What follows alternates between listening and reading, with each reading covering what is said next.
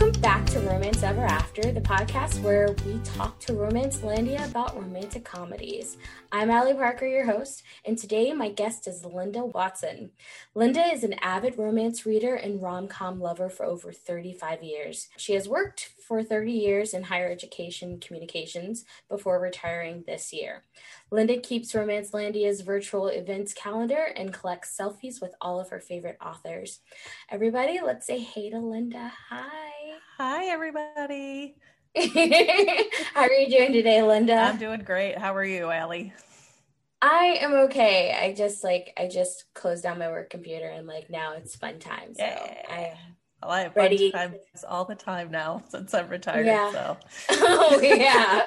I'm like super jealous. Like all summer, you've been in the pool posting I'm... pictures, and I don't have access to a pool. So I'm just like, ah, I wish I could be there. like between painting and the pool, that's how I spent my entire summer getting my craft room ready. And now I'm still waiting on shelves for my books, which my husband promises are coming. So, husbands and promises. Uh-huh. Yeah. they're eternal. Been around this guy for a little while so i don't really have high expectations maybe for my christmas present that will be happening. Okay. So All hopefully. Right. that's not bad. Yeah. That's not bad All right. So let's talk about you a little bit. So you say you've been a lover of rom-coms for over 35 years. Talk to me about that love story a little So bit. I grew up in the height of the 80s, right? So John Hughes and Pretty in Pink yeah. and 16 Candles, which I used to like and then now I can't stand a lot of John Hughes movies. Breakfast Club, I don't know. It's that's still one of those like problematic faves where if it's on, I'll watch it, but mm-hmm and that's not really a rom com, but you know, I mean, like my jam. That was when I was the height of high school, and all You're, of that was coming coming out. So you're a Jake Ryan girl. You know, oh, he's so cute. and even before then, there was a movie I went and saw in sixth grade with Tatum O'Neal and Kristy McNichol. Oh, I was going to write this down too, and Matt um, Dillon and it was like a contest to lose their virginity during their summer away at camp. Oh, that sounds so familiar. Now it's gonna drive me crazy. Gosh, I, I think I've seen that. I because I, I can picture them now. I can picture Kristy McNichol and Tatum O'Neal. I've seen that. Oh my god. Now I'm gonna have to look it up because it's gonna drive me crazy. Little darlings. That's it. That's it. Ah. my 50 year old brain kicked right in there.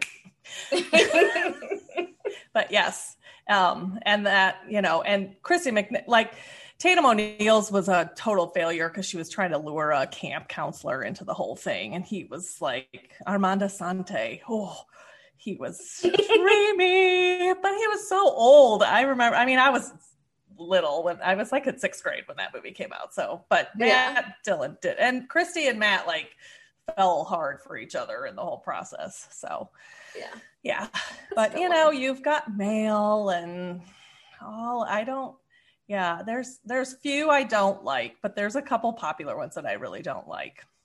Yeah. Well it's funny you mentioned you got mail. Um by the time this one comes out uh probably will have heard me already rant about uh, You've Got Mail and uh, Notting Hill, which I recorded last weekend. And those are two of my least favorite movies. I got to go see The Blue Door like in person two oh. years ago. I stood outside you know, like a dork and, you know, yeah, they you know it's funny? They um try in in my research for that movie, they tried to get rid of the blue door, like the people who owned that house. They sold the actual one at auction and pe- and they painted their door black and people got so mad. Like they graffitied it saying it was the blue door so they had to oh, repaint oh, it. Well, yeah. God bless the internet and stupid crazy people like me, obviously, since I stalked. I mean, we just went and stood in front of the door and took a picture. And there was other girls that like went up into the mail slot and were looking inside. I was like, what the hell are you doing? No, yeah. That's intense. Okay. Um, so you love rom- romance novels, you love romantic comedies. The main thing I see that they both have in common is like their love of tropes and how tropes definitely drive, you know, the plot and how their stories go what kind of tropes do you like in your movies my favorite and or books and or books i know movies it's kind of hard well movies and books usually like enemies to lovers. I'm not a mm-hmm. huge um, friends to lovers, although we'll talk about that in a little bit. So, um, uh, but enemies to lovers, second chance, like any sort of persuasion retelling is kind of mm-hmm. my jam. I think probably now. So as I get older, and you look back on your life experiences. You appreciate a second chance a little bit better. Yeah, I guess I appreciate that. A little bit of marriage and trouble because, you know, I've been married for a few years now. So not always smooth sailing in that arena, but um forced proximity. Like there's only one bed, there's a snowstorm. Oh, yeah. Yeah. yeah oh, yeah. Put it we're right in my eyeballs. Forced, yeah. we're getting to forced proximity snowstorm season. Yeah best. Like all those holiday romances where they get snowed in. Yep, that's everybody's stuck in a cabin. That's yep. yep. awesome. Okay, so yeah, like you mentioned, um, friends to lovers uh, is definitely a little bit of a theme that we're going to see in this one. Yes. Um, today, we're actually talking about 2006 The Holiday, mm-hmm. uh, written, directed, and produced by the Nancy Meyers, also known as the Queen of Kitchens. Yes. Yeah. um, so, um, funny, a couple of funny little facts about this movie, um, background wise. So, Nancy actually came up with this movie as she was writing it. She was literally looking and thinking of both Kate Winslet and Cameron Diaz as her leads. Like, never shook from her vision, and she got what she wanted. Nancy gets what she wants. Yeah. Um, you you don't you don't you don't go up against I mean, the, the woman gets of, Diane Keaton and Meryl Streep and yeah Goldie yeah. Hawn. Well, she, so yeah she knows what she's doing yes. and she does it well um you know i i sometimes like grapple i'm not always crazy about like some of the people who are like bigger names known in the rom-com world um i'm not always great fans of their movies but something about nancy's movies like even though like i don't want to like it i end up liking it like i avoided the holiday for a solid 14 years until I was stuck in quarantine. And it was like, okay, maybe I should give it a go. And uh, you know, I ended up liking it because it's it's very charming and she knows what she's doing, right? Yes. So all right. So let's let's get into the recap of this movie. Um we're talking uh so the movie opens up in I think a really interesting way because it doesn't start by looking at either of our heroines. We we start in on this scene of these two people kissing and it's like at the swell of music and as we pull out of that scene we realize that we're watching somebody actually score a kiss scene uh, for a movie and it's jack black and he ends up being one of our heroes but you know, we don't know that. We just see like this really random guy who's scoring a scene, and then there's this girl who walks in, and then we get our voiceover from Kate Winslet, who is her her character's name is Iris. Yes. Iris Simpkins. And Iris is just like going having this whole voiceover about, you know, the unassuming nature of love and unrequited love and just you know, all the different kinds of love that there yeah. are. Yes all the different kinds of love there are unrequited romantic and you know we sort of kind of get a vision of all of our characters as she's doing that voiceover. And we land on iris as she's typing away steadily in her office and when she when we get to iris there it just sort of crescendos into this like anger. Because she's well anger and sadness like she's frustrated because you know she's loved this guy her for years now. You know, they mm. were together and they broke up and she's still in love with him. She sees him every day. And they're at this holiday party for her paper that she works at. He works there too. Um, we learn briefly when she's talking to one of her office friends that this guy they were together, he cheated on her with some drip. and everybody knew about it. Right. But, you know, she just stayed friends with him because that's what Iris does. Yes. And he sort of, he still sort of made it seem like it was her fault that they cheated. Yes. He cheated on her. And, you know, Iris is just sort of a doormat about it, but she's still in love with the guy. And, you know, she's helping him edit his book. and it's just, I just she so buys him like a first edition of a book for Christmas, and he's like, "Oh yeah, I have something for you somewhere." Yeah like oh my god it's just it's so sad. And then we get to this point where you know her boss is trying to give like the end of the holiday speech holiday party speech and and she's responsible for writing all of the wedding and engagement articles for the paper so and he's like i've got a i've got a scoop for you that no other paper's gonna have. And it's because this your ex and the girl he cheated on you with are getting married. That and it's motherfucker. Like, Nobody fucking knows what happened. How the fuck do you think that this is appropriate? My God, he's the worst boss ever. The worst. The worst. The worst. So I don't blame Iris for getting on her commuter train and going home and promptly crying, and you know at one point sniffing the, the burner, the gas burner. Low point. Low point. Don't blame her. It, it, was a rough day for her. Um, so on the flip side, we have uh, Cameron Diaz's character, Amanda Woods. Yes. Amanda is a movie trailer producer and director. Um, and, you know, she's really good at her a, job. Is that really a career? okay, I always mean to look like her house is fucking amazing. So obviously it it's a, lucrative career because she has a staff of two people and a lovely home. Yes a gorgeous home. It is a real life job okay. um you can do. Uh, it's typically i don't think necessarily as like stylish right. as they make her life seem. Yes. However it, it is a career. If you think about like how many times you see a, different versions of a trailer yes, during the marketing of a movie um, and you know, there are people who are actual like whizzes at making shitty movies look amazing. Obviously, because um, we've all seen our fair share of them. yes. After like, wait, that I love when I go and see a movie too, and you're like, wait, that was that. Where's that scene in the trailer that I thought was so funny? And it's not even in the movie. Yeah, it's not even there. So yeah, so yeah. so it is a real career in, that she has, and so she takes. Um, so her life is in disrepair because she's got this boyfriend who they've basically been living together, but he has his own house because she clearly internally knew this was not going to work out. Um, she's pissed off at him because she knows he's cheated on her with his secretary. How cliche but he refuses to admit it. And he spent the night on the couch. And so he next morning he's like okay we're gonna make up. And she's throwing shit at him. Throws her shoe at him. There's her shoe there's books there's everything. Um and he's he's refusing to admit He's refusing to admit. She throws his clothes out the house. He's outside in the front yard in his underwear next to the gardener. And, you know, he's just yelling at her up in the balcony. And she's like, you know, it's over. It's all right. You can just admit that it's happened. And the gardener it's like, is just like, really like, don't do it, buddy. Don't do it. and he just. like, just can't handle it anymore. He just breaks right in and says it. And it's like, what are you doing?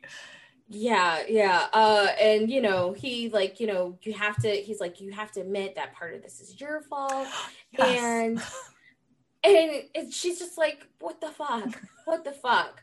And he complains about like her her putting her career first and all oh, yeah. all all the all the usual arguments that you get to ambitious women when you know you're the one who fucked up. Right. Um, sure buddy so, it's her fault. Okay. Oh and then the cream of the crop is he she's she's upset that she can't cry. Like yeah. you can't cry. Like that's a horrible thing. Um and you know she gets the esophageal spasms or whatever. Um but she does she doesn't cry. Just like as a rule of her life it's not because she doesn't want to it's just she just can't um, but he throws that in her face to make it seem like, you know, she's too hard she's to be like, like actually queen, right? Yeah. yeah. Which she's not. Clearly, she's throwing his shit off. she's pretty passionate, right? Yeah. yeah. She's a passionate woman. Um, just not for him. So these both of these women are at low points of their lives. They're upset um, about what they're doing with their lives. Iris feels like a doormat. Amanda feels like, you know, she's been accused of being a workaholic and she never takes a break. So she decides she's going to shut down her um, her office for the holiday which her assistants are like, "Whoa, okay, yeah, let's do it." You've never taken um, a break. What do you mean? We this is our busiest time. which I mean, I can I can believe that we're talking about we're running up into the holiday movie season. We're running into award season. We're right. trying to get all of your Christmas Day movie dollars and all of your uh, eyes on things that are getting ready to go into like heavy campaigning for real i get they've been busy come on now get get it together um but yeah so they decided to take a break and amanda's like well what do i do and she finds this site where it's an actual website that actually existed. I don't know if it exists now but house swappers. Right. Um and you basically swap each other. You can basically swap each other's essentially your whole lives. So like cars and homes and all that fun stuff to stay in. Um precursor to airbnb basically. Right. and and Amanda luckily catches Iris just as she's just gotten over her her she aborted, interrupts uh, her suicide attempt. Suicide attempt. Content warning. Um, yeah. Uh, it's not really a full on attempt because really. Iris has already stopped, but like she's she's having a slow freak out, and it's like sort of like a life raft for her. And they both agree, you know, they're switching lives, and Amanda's trying to get away from men, and Iris is like, "There's no men here," no. and and uh, and Amanda and Iris is just trying to get away from like her regular routine, which is just going to work. So they're both happy. We get this very different montage of them both flying off to their respective countries. Um, Iris who is clearly the more romantic of the two, gets super excited because she sees a hot guy who looks like he's about to sit down next to her, but he's obviously with somebody else who escorts him off, and two little nice ladies sit down next to her, which is kind of like foreshadowing to what's about to happen to her life. Um, and then we get uh, Amanda, who is sleeping with like all of her medicines, I guess. And 75 books. Like yeah. she's gonna bring 900 books. And I think I counted four coats that she takes with her to England. I can you blame her though? Because she walks right into a snowstorm. Yes. Um, it's she's there. So Amanda is uh, sorry. Iris's home is in Surrey, which is outside of about an hour outside of London on the train. Um, very cottage, very picturesque, perfect setting for if you're going to be spending your Christmas holiday somewhere. Yes. Somewhere. Um, and then you know, Amanda lives in LA. in like a really nice part of LA. Yeah. big really mansions nice everywhere. Yeah, big really big nice mansions house. everywhere. Uh, she's having like the full on head out the window experience. Like, oh my god, look at everything. I don't know why people do that. It's like protect your head, stay inside the car, please.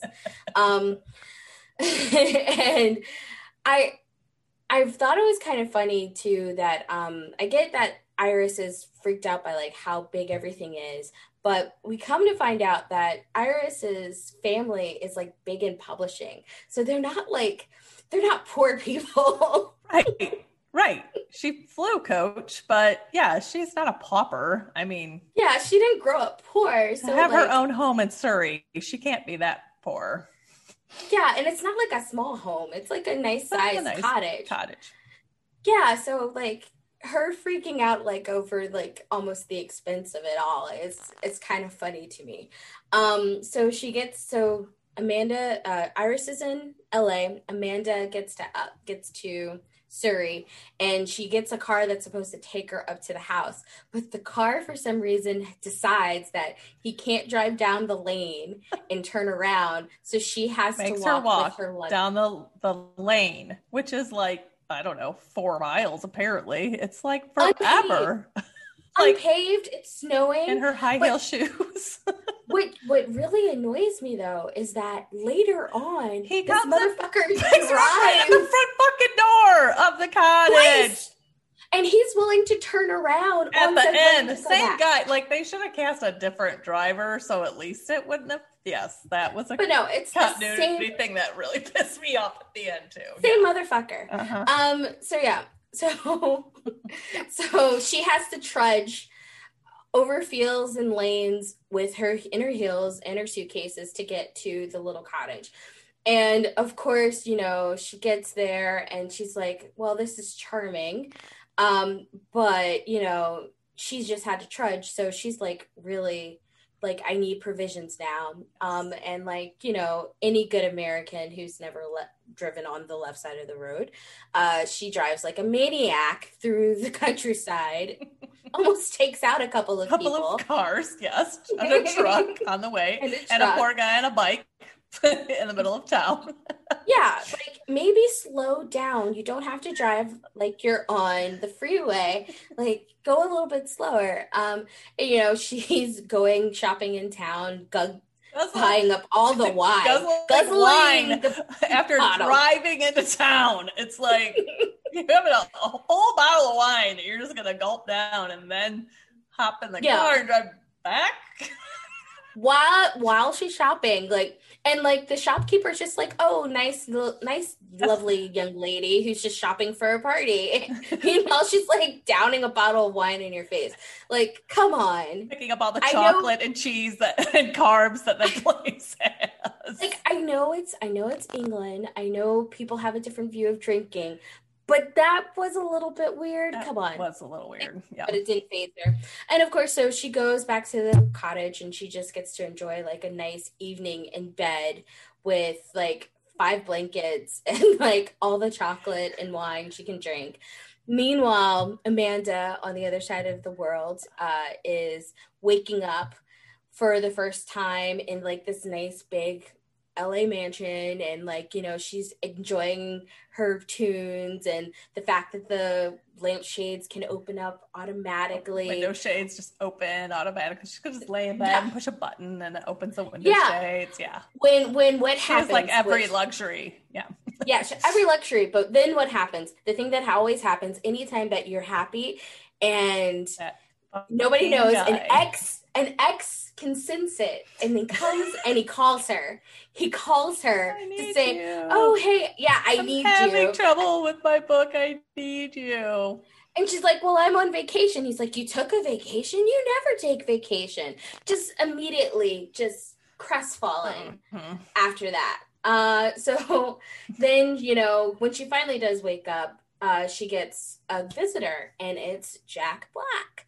Um, and Jack is apparently a, a friend or a partner with uh, Amanda's ex, who is also a film film composer, um, music composer, and he needed to drop by to pick up a laptop that he left there because again, she threw him out in his underwear and didn't let him back into Right. the house. Um, so you know, like any reasonable person, she said. I understand. That's fine. However, I don't know you. I'm not just not going to let you in the house. right. so let me check with her assistant and then I'll get back to you.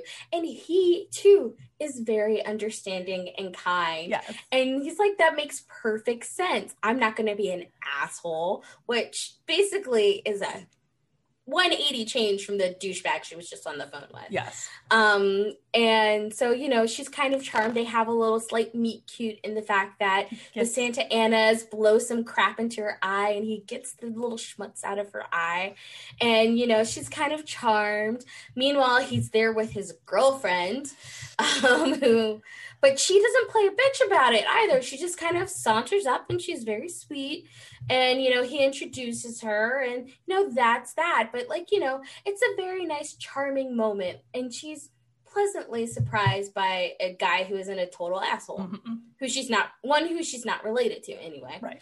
So and so that's how those two meet. And meanwhile, Amanda on the other back in her cottage uh, is enjoying a night, you know, dancing around the cottage to music and drinking her damn self when she hears somebody banging at the door. And she's a little freaked out, of course, because it's like midnight. Turns out it's uh, Iris's drunk brother on her doorstep. Who just happens to be Jude Law. yes. Now, uh, one thing that kind of bugged me, a lot of people say, like, you know, of course, Jack Black playing a love interest, that's kind of weird. which I will give you that. But Jude Law for this role feels really weird to me. I just, I don't get the kind of hot without glasses, where's glasses nerdy dad vibe off of him that we're supposed to get that oh. well. Like it feels like it's supposed to be like a Harrison Ford role, but he is not a Harrison Ford. Kind of like a Cary guy. Grant, right? Like back in Yeah. the day. That's what he's Yeah. playing against a little bit against type. But yeah, the glasses moment is kind of like, oh, hello. Yeah. Um, so anyway, so he comes in, he's drunk and like, you know, he asks if he could stay and Amanda is kind of like, I guess, and you know, they start talking and it kind of seems like, hey, maybe there's some chemistry here. And Amanda's like, well, fuck it. I, a foreign country. I don't know anybody here. Anybody- You look like Jude Law, so I'm thinking Hey. maybe we should have sex. and he's like, Is that a Okay. trick question? It's like you look like Cameron Diaz. I love when Okay. he's standing there at one point and like he's standing by this lamp and he's like, "Do you mind if I sit down? I feel like I might bump into you." Like he's on a, sh- a ship just listing from side to side because he's a little bit hammered. He did play that scene very delightfully. Yes. So yeah. Yes, he did. Um, and they, they keep them together long enough to make it seems like they sober up to the exact same point. Right. because remember, Amanda has been drinking herself. yes. So they, it makes it makes it seem like they sober up to the same point where they're both equally as drunk as the other. So consent doesn't seem to be that much of an issue. Yes. Um, and so of course he says, Of course, I'll do it. And you know, she gives like all this bullshit about like how exes told her she's stuck in bed and she doesn't want to she like severely lowers his expectations. And um what else did he She doesn't. She doesn't think foreplay is important. Yeah. She literally Yeah. says that, and I was like, "Oh, really? Mm. And I was like, when I when she says I was like, Nancy girl, why are you lying? Yeah, Like, come on. no woman would say that." no. Would say that. But anyways, so um so they have their night together. Uh and then we go back to Iris who is enjoying her Lala life, driving around on the correct side of the road with and no like problem, like eating an apple at the same time. Like, hey, know. this is Not bad. like a psycho. I can handle this. I got yeah. it. And she sees a little guy who's um, walk, walking with his uh, walker down the street. And she stops and says, Oh my gosh, she must be lost. So, this is the bit that I've rewatched a bunch of times. And like, I've tried to search all over the internet. When did she originally see Arthur? So she saw him after Jack Black leaves. She's closing the gate, Oh. and he's walking with his nurse and the walker, like in front of the sidewalk. I don't know how Okay. she would know where he lived. That part is a little like, yeah, I think I do know where you live. Well, how, you've been here for five minutes. How do you know where this guy? Like he walked in front of the house, not. Not you didn't follow him to his house. I don't know. So yeah. Okay, all right. I'm gonna have to rewatch that because I keep, I I've like kept looking and I couldn't find it. But okay, so she finds Arthur and she gives him a ride home, and you know, just like being super kind and caring to the old guy, and as they're walking, as she walking him into the house, she he describes it as a meet cute, and it comes to find out that Arthur was like a very successful Hollywood writer. Yes. Like he's written like all kinds of movies and he's been in the business since forever. And one of the interesting things about this is the guy who plays him, his name is Eli Wallach. He actually had been in the business forever. And they said that, you know, anytime that he was doing a scene, they would just sit there and he would like tell stories forever and they'd like learn all kinds of stuff.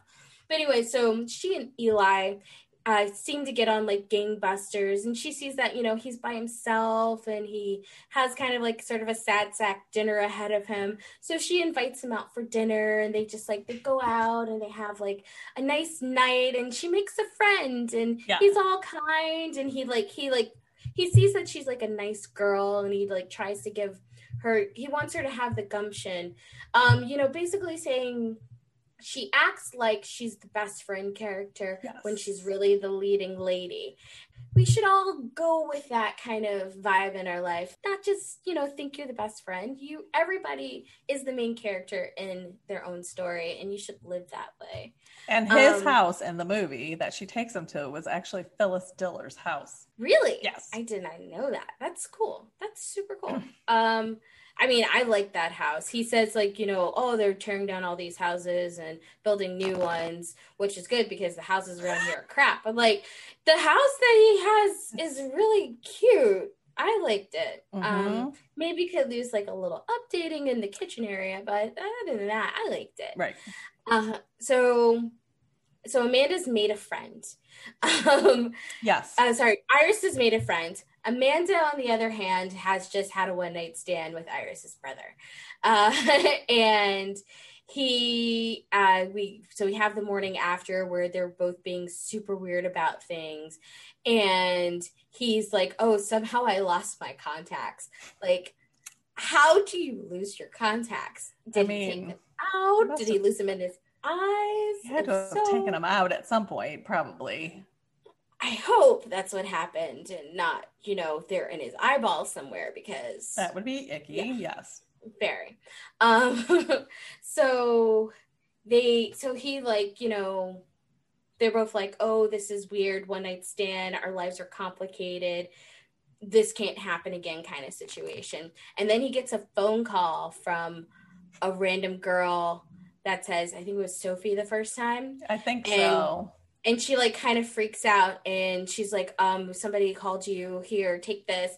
And i'm out looking at your phone and you know he's out in the backyard talking on the phone ha ha ha looking happy. Then he comes back in and it's like we shouldn't do this but we kind of like each other and i don't know is that what is did they did he say that he's going to be at the pub that night Yes, because she was like, "Well, I'm le- I'm going back because this was a really bad idea. Like, what? I don't know what I was thinking. I don't know anybody here. I've never felt so alone in my life.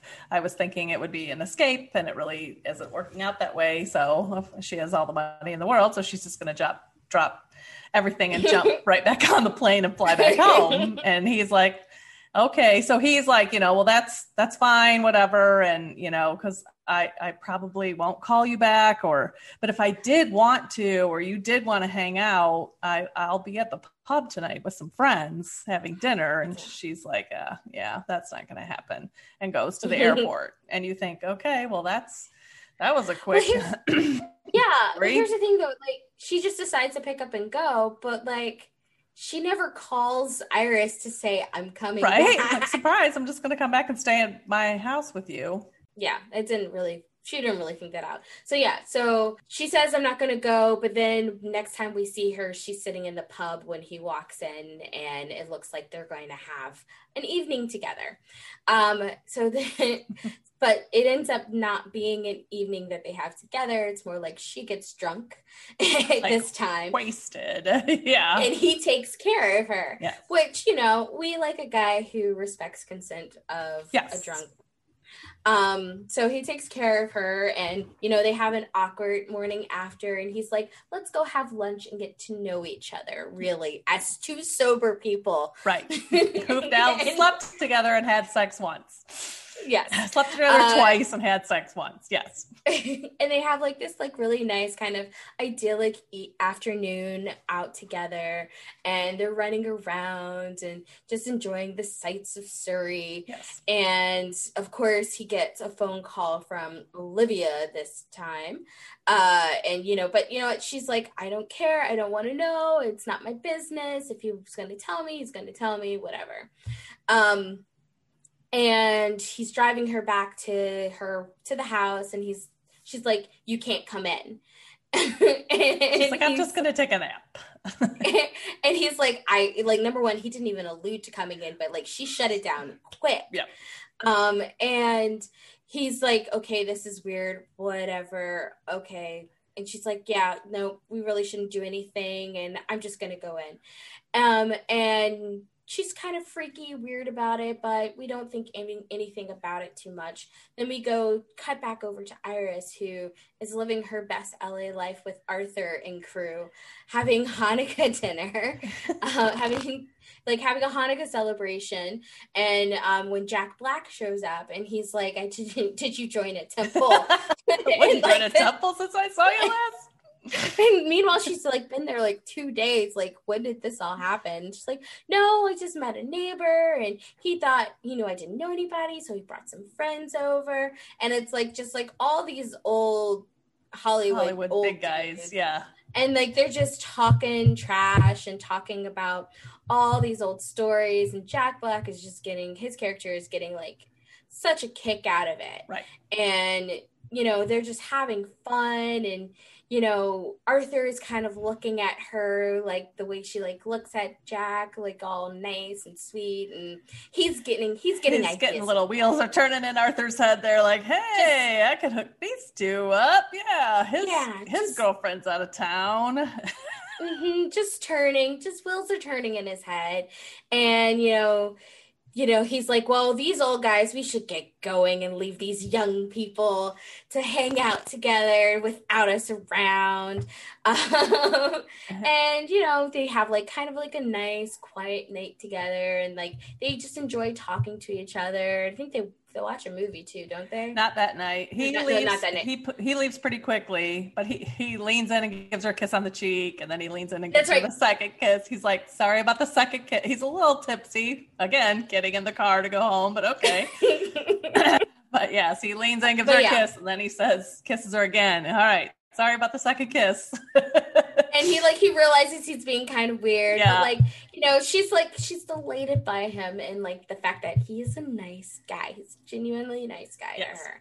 Um, and considering her ex, she needs a little bit more nice guy in yes. her life. And so after that, we go back to Amanda, who's decided that she is going to take a chance on Jude Law because, gosh darn it, she never really takes a chance. And it's once in a lifetime kind of deal, right? So she gets her all of her goodies that she bought in the, the store, store, together, puts on like a very formal outfit, even like, for seduction. She was going on vacation to like a place where she was going to hole up with no one, but yet she brought three beautiful coats, three or four, and like four beautiful dresses. So yeah, she like puts on this like beautiful Christmassy dress. Yeah, it, but like it's like it's not even just that like it's Christmassy. It's like it's formal. Like I would expect somebody to wear that to like a very nice business dinner. It's not super to, like,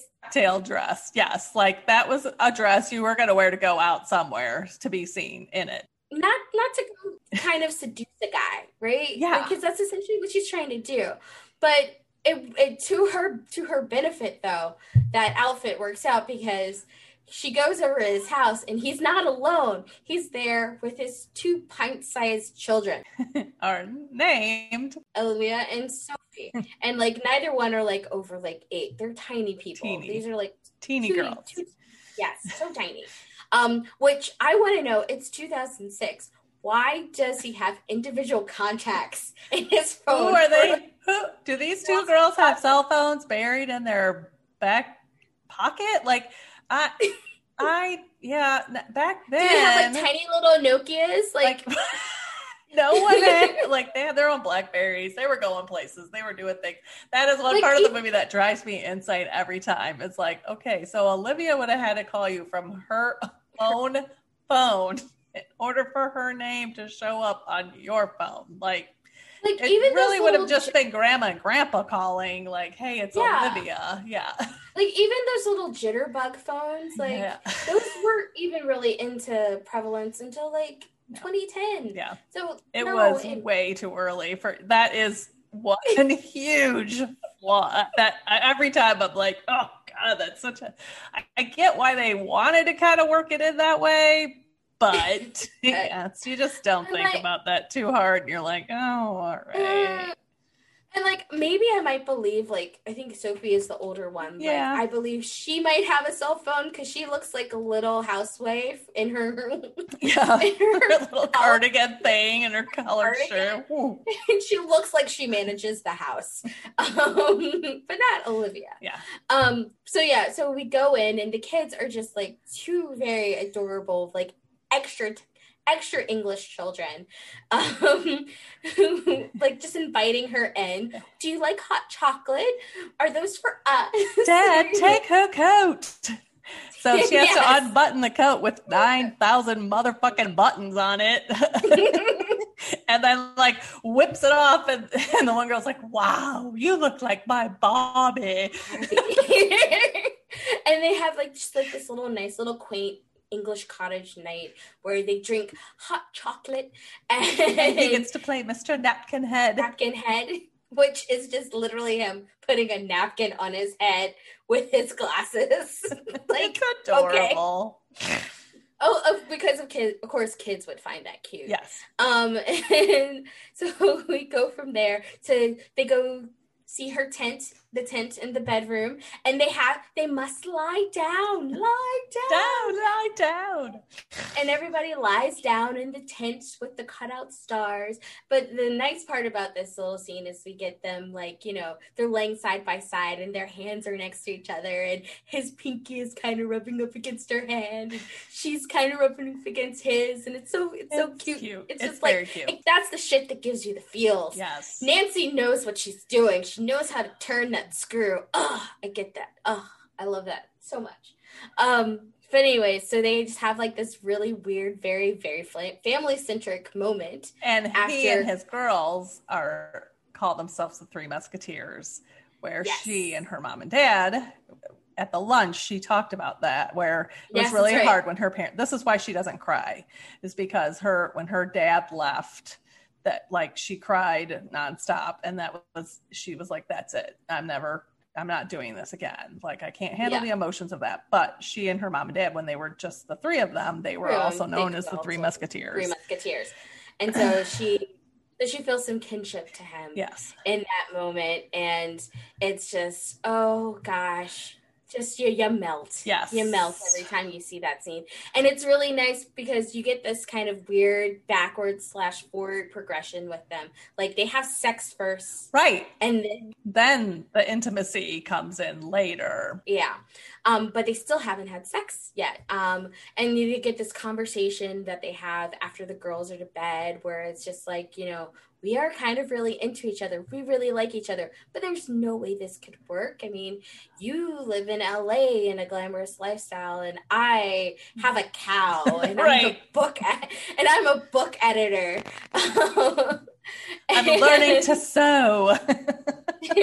Our lives don't, Don't match mesh. Yeah. Um so you know that's where that's where we are with them. So then we go back to iris. Iris who is still like you know enjoying her time with arthur who apparently is um, going to be receiving an award from the writers guild and a lifetime achievement award and he doesn't want to go but iris is like you have to go. You earned this. Like come Like- on and he's like aw- awkward about it because you know he's worried about his walking and she's like, I'll work with you. So we get this lovely montage of Arthur and Iris like working in the pool to like get him working, walking better. And he like almost sinks to the bottom at that one point. And then he's like getting up to get a glass of juice and she just keeps pushing his walker farther and farther away so that he has to walk a little bit farther. Yeah, that's so cute. And they they go and they pick out a suit for him and Mhm. yeah.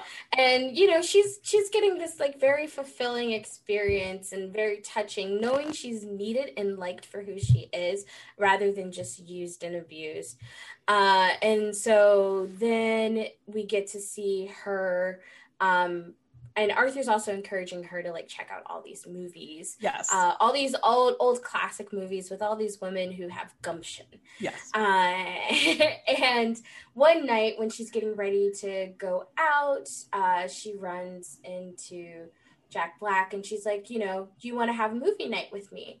And he's like, yeah, sure. So they go to the video store and they have this like really sweet moment where Jack is going through talking about all the film scores of all these different movies. And then, you know, we get to the graduate and he's like making jokes about it. And it flashes over to Dustin Hoffman, who, who actually just happened to be in the area when but they, they were, were filming, filming and he was like, Hey, I'll come in and make a cameo. And they were like, So wait, come on in. Yeah, I remember that part. I remember reading about that too, thinking that's cool. Yeah, and uh, so Jack Black is like he's actually he actually improvised basically this. He's very scene. Jack Black in that scene. Is, like you can yes, like this is this is more this is, hit like his actual person. Da, da, da, yeah, like he's he's he's extremely Jack Black, which clearly it's come through because he's improvising like yes. all of this stuff. Like he and nancy just kind of talked about how it should go but otherwise he just he went he went full jack black. Yes. um toned down jack black but still. Still yes. Yeah. Not school of rock jack black but but yes. Yeah. And so as they're talking about like the last movie he looks up and he sees his girlfriend walking down arm in arm looking all cozy Meanwhile, she's supposed to be in Arizona filming a movie in New Mexico, so, filming a movie. Yeah, I, I, sent her Christmas present. I stood in line at FedEx to mail her Christmas present and made sure they got there on time. Yeah. And so he marches out to like have it out with her in the street. And next scene, we see him and Iris, uh, like you know, she's trying to, she's trying to offering him a glass of and he's like, I don't want that. And so like, she do you have anything a, a little stronger? follows it up with like a full glass of gin. Um, and she's like, Yeah, that's more like it. And you know, having and they're just like having this full on heart to heart where they've they're they've both clearly been those people in relationships where it's um, you know, they've they've given a lot more than yes. the other person and they've both been sort of used and they I, I love the bit where she's talking about because she's like she's she's finally met somebody who knows exactly where she's coming from and she's explaining about how you set the bar super low so that like when they meet it it's like you've been proven wrong um, but any other time that they don't, it's like you've been proven right and you understand. Like it, it's just so touching, and you everybody's been there. Her so speech times. was really good, and like she's because she's like, I literally know how you feel. Like eh, you think this and you think this about yourself and and about your relationship, and then when she gets all done with it, he's like, well, fuck. you need this more than I do. like, that's what you're doing here? Yeah, because he didn't really know what she was doing there either. Like, why are you even here in California? Oh, that's why you're here because you're getting you're over someone or somebody. Yeah, and yeah. it's Christmas Eve when all of this happens. And so they have Christmas Eve fettuccine. like I was unaware that this was a dish that people apparently because then they split to Cameron Diaz, who is also, also having fettuccine. For, it's like, oh, that's okay. I guess that's the Christmas Eve dinner. I've scoured the internet and I cannot find out that find anywhere that that's a thing, but it seems to be a thing that has now become a thing because of this movie. Yes. which I would believe, right? Yes. um, so yeah, you guys, uh, Christmas Eve, have some fettuccine. That's apparently a thing now. Um, you know, not a Christmas goose, no, fettuccine. Um, so so everybody's having their respective Christmas Eves. And uh, Iris calls the next day, Christmas morning, to like, you know, check in on her brother. Well, this was actually before they went to the blockbuster where she's on the phone. That was before. Oh, that's right. That's right. Because then when she answers the phone, the when Jack Black calls, she's like, "Hello," and he's like, "Hey, that's it's right. just me." But yeah, that's right. So she she calls on Christmas Eve to check on her brother, and he's like, "Oh, ha, ha, have you spoken to your lodger, Amanda?" And he she's like, "No, but." He looks at her she gets a other call it's from amanda and amanda's like oh my brother was just asking about you. And she's, she's like, like, oh he was. What oh, did he, he want to know? How is he? How is he doing? And she's like oh hold on one second. And she clicks back over to yell at her brother you slept with my lodger. And she didn't click over she's still on the phone with amanda. And amanda's freaked out Still me. freaked out she does like twice. Still me. Yeah. I can't believe that you have had sex with the woman who's staying in my house. She asked if there were any men, and I specifically told her there were not, and you immediately get into her knickers. she is mortified. Everybody in this scenario is mortified except for Jude Law, who doesn't know that it's happened. Um, and then so then yeah, that's when Jack Black calls. Yeah. So anyway, yeah, anyway, but yes. Cameron is mortified to death. And, you know, she ends up calling, uh, they, she ends up actually calling Jude Law and it's okay, let's give this another run. Maybe it was just a fluke that first time we had sex. and so let's give it another go. And of course, it wasn't. Of course, they have amazing, amazing chemistry. it's like, you know, we actually really do like each other. The sex is great. Oh, this is really fucking This is a bummer. it's like, what the fuck are we gonna do? There's no way this could work. Surely you must come to London for your job. And she's like, uh, no, baby, never, New York, never. He's like, he's like, he's like, how often do you get to New York? Like, rarely. Never. Like, I'm in Hollywood. like, my whole job's in Hollywood.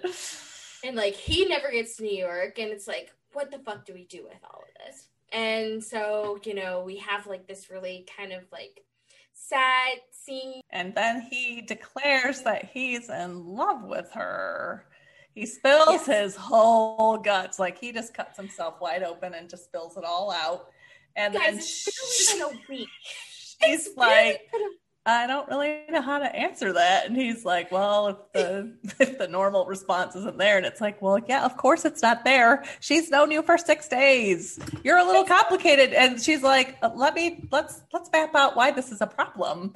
So you have your kids are gonna like this is so this is how it's gonna go. We decide we're gonna do it. We're going to commit mm-hmm. to each other, see each other as much as we possibly can. But yeah, it's like Yes, this is the. It's a long distance relationship. It's ridiculous. It's barely been a week. They've barely known each other, which is legitimately know. not even solved by the end of the movie, like at all. No, so, no, it's still a no, problem at the end. But yeah, your girls are gonna get yeah. pissed that you're always gone, and uh, yeah, I'm never gonna. I'm gonna get pissed that I'll never see you, and you know I can't uproot my whole entire life. I can't even maintain a relationship with this person who's living in my own house with me like let yeah. alone someone who's 5000 miles away. Yeah. Exactly. So it's it's just super awkward.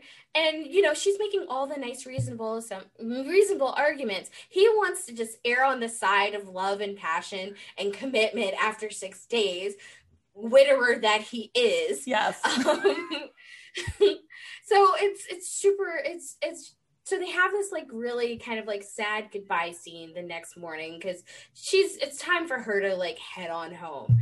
And he's like you know kind of sad and mopey standing in his sister's house and they hug and they say good say their goodbyes and she gets in the car and as the car is driving down the lane she starts to cry. she finally cries. Tears are coming. tears and she tells the car you know, from the driver who won't drive up to that the house. Same motherfucker who won't turn the car around. Turn, turn the, car, around. around. And what does he do? Turns he fucking turns the car around. but it's not it's not it's not fast enough for her because you know he's driving like a reasonable person on a snowy lane instead of like a maniac. Like so she tells him so she tells him to stop. I'll just walk back. I'll just walk back. Again, not wearing reasonable shoes. She starts tearing down this lane stops, starts tearing down the lane again. Like there is no way that she has run faster than that car. She once driven. joked too that this was like the most physically demanding role she ever had because she had to do so much fucking running down that lane in her high heels. High heels and like fabulous coats. Yeah. It's just running. Um, and so she runs across the field. She runs Like, where'd that field come from? I thought you were just on the lane. I don't understand. thing for me though, it's like she runs across the field, she finally gets to the gate, and then she stops again. Like, bitch, you were there. Why are we stopping again? Start heavy breathing at the door. And like she gets to the door and he opens it and he's there, and it's like, I've been thinking I shouldn't leave before New Year's Eve, New Year's Day, right? And he's like, Yeah, yeah, you gotta stay for New Year's Day. And they hug and they kiss, and it's all romantic and lovey dovey. Although she never says she loves him. No, Just that no, it's, it's silly for her to go home before New Year's. Yes. hmm So then we go back to Iris. Iris, who is back with her, back in LA. She's had this like really cathartic moment um, with Jack Black, and they've just decided they started like being more friendly and hanging out together a little bit more. And they go out to lunch and they're having sushi and they're being silly together and just enjoying themselves. Boob grace. Accidental boob grace. Accidental boob grace. graces her boob. Like he- they're out having sushi and he's reaching for something and he like rubs up against her boob and she's like, And he, and he acknowledges it. He's like, oh, boob grace. Sorry, accidental boob I grace. did that. Yeah, he acknowledges it and says he's sorry, which is something very nice and charming to do. Yes. Again, he's a nice guy. He is a nice guy. And this is what Iris deserves. But he gets a phone call, and who does it so happen to be but his, ex girlfriend? Uh, who's like, "We, I just want to talk to you." Meanwhile, you know, he, in the previous co- last conversation they've had, he, she's like told him like all kinds of bullshit about like how why she's run off with this other guy and she's been with him since yada yada time. And you know, he's like, "Well, I guess we can talk after this. I'm busy, at least for another half an hour." And you know, our poor Iris is like feeling downtrodden because it's just like, wow, he's just he's he's definitely gonna run back off to her. but There's she no way. understands why. Like she still Yeah. gets it. Like she just sits there and she's like, "Yep, I've No, she- there. she- I've She understands why, but it's also she doesn't value herself either to value the connection that sh- the two of them have like started to build. Like you know, Right. she thinks that that him and his connection with his ex is going to be a lot stronger than any of the niceness that they have Right. too. So that uh, that's that piece there. It's a little bit of her undervaluing herself, which comes into play a scene or two later when who but so surely shows up on her fucking doorstep because you know what Surprise. she's really happy right now Right. she's really happy and she's decided to move on with her life who shows up but her ex that motherfucker has Fucker. he has flown across an ocean in a country to just fuck with her like hell Oh. smells like ah how do you do that? And Rufus Sewell, with his little smarmy face, just want to punch it. Oh my god! He's like, he's, oh, same. and He's he's, like, always like the bad guy, fucker. God. for for somebody who can be like ridiculously hot when he wants Yes. to be. Um, Very plays- conflicting that he plays an asshole perfectly. Which is why you have to watch Dangerous Beauty because it just like kind of resets you. Okay, I'll have you see to him watch be like a you have you see him be like a half decent human being. Um and so it just it helps. But for the most part, he's an asshole. Um he shows up and he's like, I realize how much I missed you in my life and I loved you and how how we need to be together and let's just go off together on vacation. Respond to that. Hush, Siri. And then Iris is like, "So you're free to do that? Like you're talking about going to Venice. You're you're but, free but to not not not right at first. Right at first, she like sort of falls into like the trap of it and the lure of it, and she's laying with him on the couch, Uh-huh. and he's talking about all this stuff, and then she like something clicks. She's like, "You're free to do all this stuff, right? You haven't mentioned anything about you know the fiance, Right? Like That you're not still with Sarah, right? And he's like, And he's- Why do you have to complicate things? Complicate things. This like, are you kidding? fucker. Are you kidding me? It's not complicating. No, you're complicating things by like trying to run off with me to Italy just so I'll fucking edit, Edit your your book. book. Like, yes. uh, so so she finally like gets it within her to just let him have it throws him out on his ass and she's like i have someplace better to be more important to be right now and she puts on her best duds and does her hair and she goes collects arthur and so she can take him to and he gives her the wrist corsage. They're so he's so I love Arthur and Iris together. so I'm like, oh, if only that wasn't a bit. that could have been a good love story if he wasn't It could have been a- nine hundred years old. Ew. He's a little old. He's but- a little one foot in the grave. Yeah. Um, but so they get together, um, and she takes him to his event, and they get there just as the doors open for him, and she walks with him down the aisle as everybody's applauding him. Because he's all worried that no one's gonna be there, and they open the doors, and it's like a full And the auditorium full is of people, full like of people who want to hear him and talk. clapping, and yeah, kidding me? Writers love hearing other writers talk about crap. Yeah. Um, so, they- so and so he gets down to the end of the aisle, and somebody's gonna escort him up the stairs, but he goes, "I got this," and he trudges up the stairs all on his own. because his like, music "Oh!" starts playing that Jack Black had composed for him. Jack Black like composed. There was a whole scene where Jack Black makes music or for Arthur, like to motivate Yeah, him his walk. Yes, his walk music. He had at one And- point wanted lyrics, but we went for just purely instrumental. Yeah. So, so he plays the music and he walks up the stairs. And one thing that we did miss is that we see the scene where Jack Black is basically being like talked to by his ex, and Yes. look, he looks really conflicted. Um, but just as Arthur is getting onto stage, here comes Jack Black running down the aisle to get to next to Iris, and he's like, "I'm sorry, I'm late. It took me a while to settle things, but things are over." Yes. And It's like, "Oh, things are over." Okay. Uh-huh. All righty. and, and as and as Jack is ta- as uh, Arthur is talking, he's like, you know, I've never been to England. He's like, "What, Yeah. Iris? What are you doing on New Year's?" And she's like, "Well, I'll be back in England then." And he's like, "Oh, I've never been to England. If I come to England, will you go out with me?" And she's like, "Yes, I Yes, will." of course I will.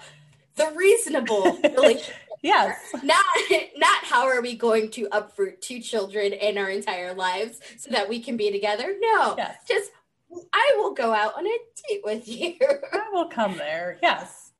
Yeah, and we will see how things are. Um so yeah, and so then it ends with a nice little New Year's Eve celebration with the kids and Amanda and Iris and Yes. Amanda's playing hostess at her brother's house, and everybody's there together, being happily ever after. Again, and they're like dressed to the nine. Like you're at home. Why are you wearing a cocktail? I mean, I that get.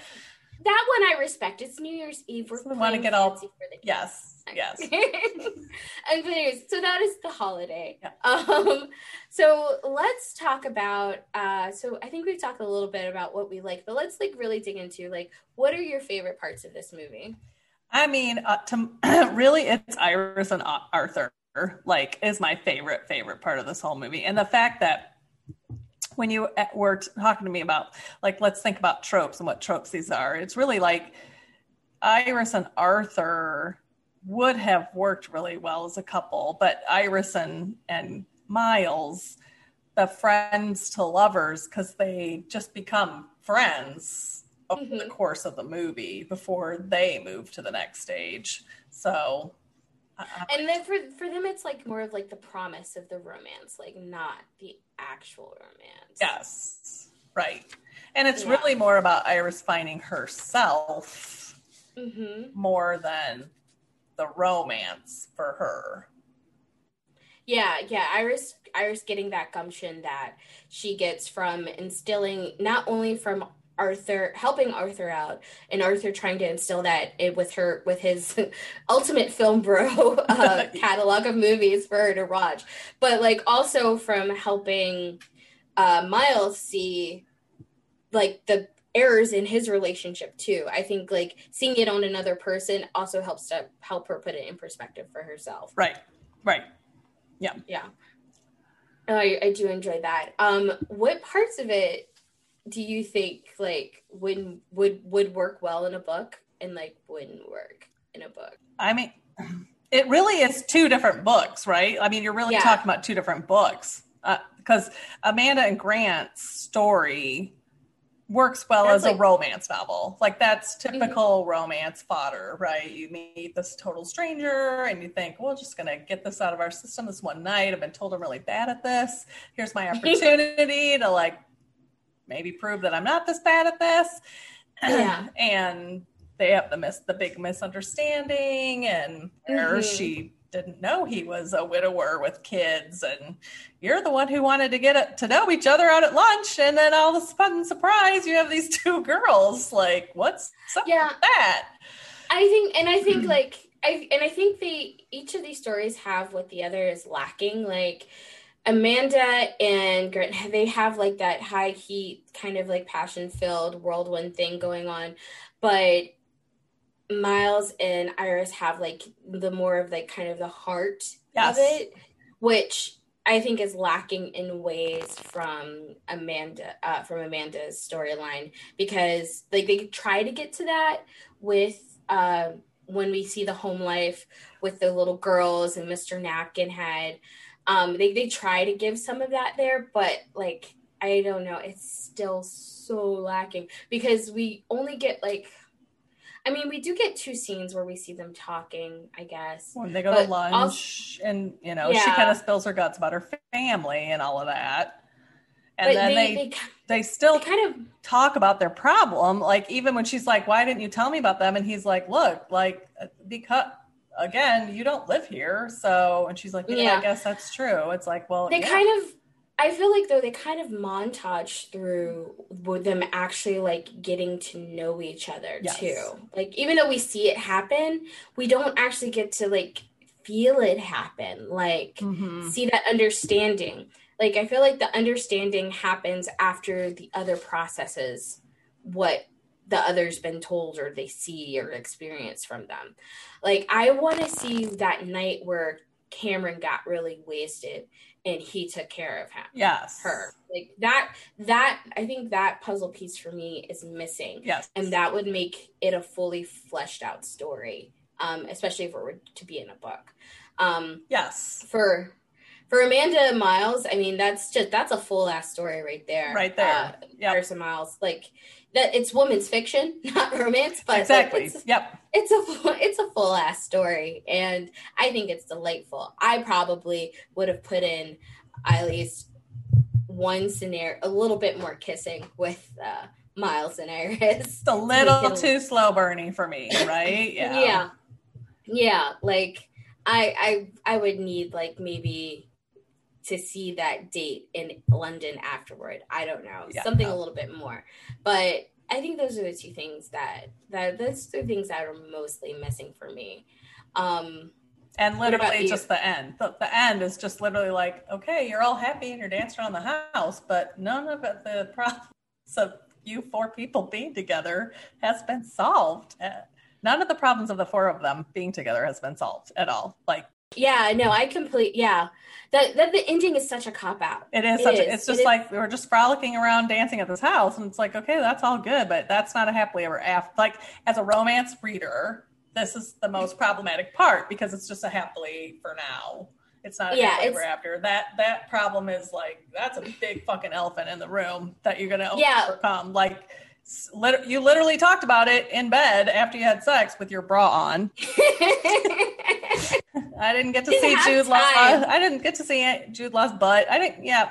I mean, They didn't have time to get fully naked. yes, I know. I uh, mean, okay. this is this is my complaint about all rom rom coms, right? Like, At least they had sex. they did have least they- sex. Yes. Nothing since like 2006. Do people seem to have sex anymore? Like, what the fuck? Why don't people fucking rom coms anymore? Um, all I want is I want romantic movies to be romantic, which includes sex. Sorry, like that's a Or, big part you of it in the books or- that I read. So yeah, some like more making out, heavy petting, something. something. So yeah, but literally no problems were solved at the end of it. So it's like uh, No, it's and I think I love the movie, but it's still at the end. It's always like okay, but and I think considering their lives, that's what makes it less a happy, even a happy for now. Like it's we're happy in this instance. Like, This- mm, literal moment. not- yeah, we're we're happy until New Year's Day, and then what? Like She's still gonna fuck? have to go home to her big ass fucking California house and be like, "Peace out, mofo. I don't know what you Yeah. want me to do." Like, And if if she moves to London, then what with her life? Like that's two people out of a job. right? Even if she like picks up her practice and moves to London, that's two people out of a job. One of them who looked pregnant. So Yes, yes. that's, that's a newly expected mother out of job. Thanks. You just fell in love and put me out of a job. That's great. Yeah. That's awesome for everybody. So, well, that's, I mean, it's still a very sweet movie that we all enjoy. Yes. It's just, it's, it's got holes. Yes. it, it has holes, but that's okay.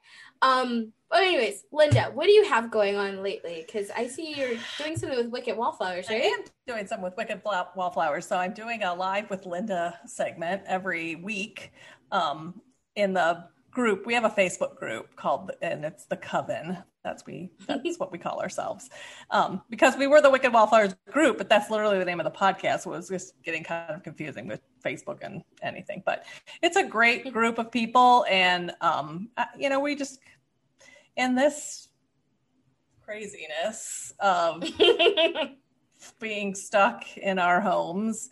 Um, it- it's just kind of a nice way to get to know the fellow listeners of the podcast and other, you know, romance readers. So it's just like a quick Facebook Live thing that I'm doing once a week. The first one was a total failure because for some reason, when I looked at my thing on my phone, because I don't think you can do Facebook Live on your computer where you invite somebody else in. You have to do it on your Mhm. phone. Mm. So, but it just showed the bottom half of my face. Winning. Whoop. But, um, and then I'm still the secretary of Romance Landia. So I'm keeping everybody's virtual events on the calendar as much as people tell me about them, and I go and find them as much as possible.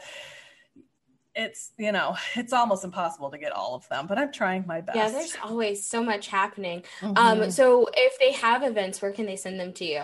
I have a pinned tweet on my Twitter, the Linda Show at the Linda Show, that they can go, and it has uh, a form on there that they can fill out, or they can just DM me. That's fine, and let me know, and I can put it on there. So I've been trying to, you know, actively search out stuff, especially on Instagram. There's a lot of Instagram live stuff that are going on right now. Andy Mhm. Christopher is doing a great one called Drunk Romance History, which is pretty fun. So, but yeah, awesome. All right. Well, Linda, thank you so much thanks for coming on today.